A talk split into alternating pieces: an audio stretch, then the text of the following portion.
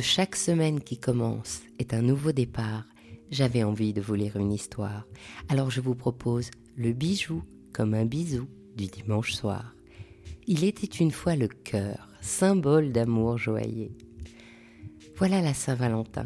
Et partout des cœurs colonisent les vitrines, envahissent les objets du quotidien, réinterprètent les desserts et bien sûr se déclinent en bijoux. Mais d'où vient cette forme si spécifique du cœur? Le mot corps est la racine indo-européenne du mot cœur, qui désigne à la fois la notion de centre, de sentiment et d'intelligence, c'est-à-dire qu'on pense et on ressent dans un cœur qui se situerait au milieu du corps, vers le nombril. Transformé en corps, cordis en latin, il signifie alors siège de l'intelligence et de la mémoire, des sentiments et de la volonté. Et cette conception va évoluer. Par exemple, quand Corneille, dans le Cid, demande par la bouche de Don Diego Rodrigue, as-tu du cœur? Il lui demande en fait s'il a des coronesses, du courage. Retournons à l'Antiquité. Le cœur centre des sentiments, est traditionnellement matérialisé par une feuille de lierre. La plante, restant verte, en hiver comme en été, est chargée d'incarner l'amour durable. Des Grecs romains, le dessin du cœur lierre se stylise et commence à ressembler à la forme aujourd'hui communément admise. Au Moyen Âge, le cœur se dit queer et deux représentations sont utilisées. L'une est réaliste et est peu à peu supplantée par la symbolique inspirée de l'Antiquité, d'autant que le dessin anatomique est rendu difficile par l'Église qui interdit les autopsies. L'autre est celle de la légende du cœur inscrit, qui désigne un miracle attribué notamment à saint Ignace d'Antioche. Il se désignait comme théophore ou Christophore, c'est-à-dire portant le Christ dans sa poitrine. Et lorsqu'après sa mort, l'empereur fit extraire le cœur de saint Ignace, il y trouva, inscrit en lettres d'or, le nom de Jésus-Christ. Au XIIe siècle naît la légende du cœur mangé, qui met en scène un triangle amoureux. À la fin, l'amant se fait toujours tuer et par ruse, le mari fait manger à son épouse le cœur du défunt amant toutes les histoires sont différentes, car elles ont été écrites entre le Moyen Âge et le XIXe siècle, et plusieurs versions se succèdent. Il y a le lait de Guiron dans le roman de Tristan et Iseut, l'histoire de Guilhem de Cabestany repris notamment par Stendhal, le lait d'ignoré de Renaud de Beaujean, le roman du châtelain de Coucy et de la dame de Fayet, le Décaméron de Boccace, les mémoires de la cour d'Espagne de Marie-Catherine d'Aulnoy, le cœur mangé de Jean-Pierre Camus, les diaboliques par Jules Barbet d'Ourévilly.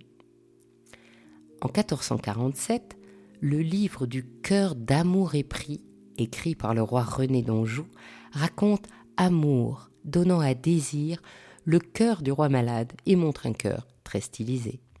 Il paraît que même Léonard de Vinci utilisait parfois le symbole sur ses schémas du corps humain en lieu et place d'une illustration réelle du cœur, lorsqu'il voulait simplement en afficher l'emplacement.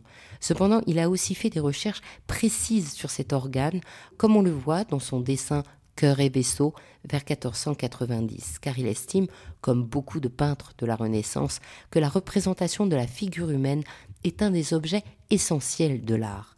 À la différence des autres, il se moque souvent des interdits de l'Église. À toutes ces représentations, symboles de l'amour, se superpose celle du Sacré-Cœur. Elle a pour origine le cœur transpercé sur la croix, qui donne la qualité divine au cœur de Jésus. Cette dévotion se propage grâce à Sainte Marguerite Marie, religieuse de la Visitation, qui dessine le cœur que lui a montré le Christ dans sa vision. Cette initiative va fixer la représentation du Sacré-Cœur qui sera reprise dans la joaillerie épiscopale et chrétienne. Dans les archives Mellerio, vers 1895, on trouve un dessin de broche, cœur anatomique flamboyant. Alors bien sûr, Dali va aussi être captivé par cette symbolique. Et quand il se met à créer des bijoux, il va produire trois versions d'un cœur à mi-chemin entre l'anatomique et le sacré. Le cœur en forme de grenade, créé en 1949, associe le fruit, qui est symbole de fertilité, avant d'incarner la vie éternelle, dans un cœur plutôt romantique et qui surréalise l'amour et la vie. La même année, le cœur en rayon de miel exprime un amour divinisé. En effet, le miel exprime un cadeau des dieux, une douceur de vivre, en plus d'être souvent source de guérison. Et en 1953, Salvatore Dali réalise le cœur royal, un cœur anatomique en rubis et qui bat grâce à un mécanisme à moteur inséré dans un grand cœur d'or en forme d'ex-voto. L'amour romantique est la dernière forme de légende dont on aime à se souvenir à la Saint-Valentin. Cet amour est idéalisé, passionné, exalté, quelquefois excessif. Il mérite donc des cœurs à profusion. Le film Pretty Woman incarne cet amour romantique. Et on se souvient de Richard Gere offrant une sublime parure de cœur, diamant et rubis à Julia Roberts avant de l'emmener à l'opéra.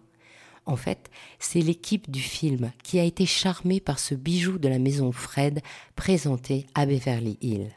Depuis, cette scène est devenue mythique et la maison Fred a imaginé en 2021 plusieurs variantes de cette parure dont la collection se nomme désormais Pretty Woman.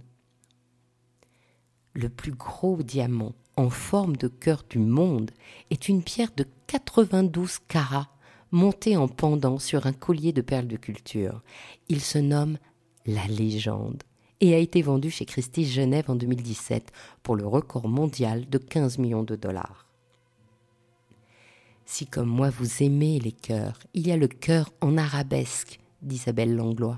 Créée en 1992, la créatrice ressort cet amour de pendentif comme un fétiche pour 2022, en trois ors, jaune, blanc, rose et trois dimensions. En pendentif toujours, il y a le cœur de Piaget, intemporel, graphique et sobre. Chez Lydia Courtail, le cœur de rhodochrosite de la bague flamingo est au centre du couple de flamants roses en saphir rubis et diamant noir. Chez Dior, comme chez Flav Paris, c'est Cupidon qui est figuré, pour Dior en rubis sur un mouvement de diamant, et chez Flavie, serti en clos, le diamant cœur central est transpercé par la flèche, également en diamant. J'ai toujours un crush pour le cœur graphique et pourtant organique d'Amélie Vianney qui a deux portées, soit directement enfoncé sur le doigt ou en pendentif. Elle en a même réalisé un modèle bracelet. Enfin, j'ai eu un coup de cœur pour le modèle secret de la jeune maison mouche. C'est un cœur anamorphe. Suivant votre regard sur le bijou, vous verrez un cercle ou un cœur, un modèle au design épuré, très moderne qui cache notre cœur de midinette. Ainsi se termine cette histoire du cœur, symbole d'amour joyeux. Je suis Anne Desmarais de Jotan et je donne une voix au bijou chaque dimanche et si vous aussi vous avez envie de faire parler vos bijoux et votre maison, je serai ravie de vous accompagner pour créer votre propre podcast de marque ou vous accueillir en partenaire dans mes podcasts natifs. Le podcast Il était une fois le bijou est en pleine préparation de son nouveau thème et je brûle d'impatience de vous le dévoiler mais il faudra attendre encore un peu. Notre prochain rendez-vous sur le podcast Brillante sera le 20 février et je vous retrouverai la semaine prochaine sur ce podcast, le bijou comme un bisou. Pour ne manquer aucun de nos rendez-vous du dimanche autour du bijou, abonnez-vous à chacun de ces trois podcasts sur votre plateforme d'écoute préférée et encouragez-moi en partageant l'épisode sur vos réseaux sociaux. Si vous êtes sur Apple Podcast ou YouTube, mettez de jolis commentaires, des pouces, des étoiles et c'est maintenant aussi possible sur Spotify et c'est ce qui permet de doper le référencement des podcasts. Je vous souhaite une jolie semaine. À la semaine prochaine pour votre prochaine histoire de bijoux.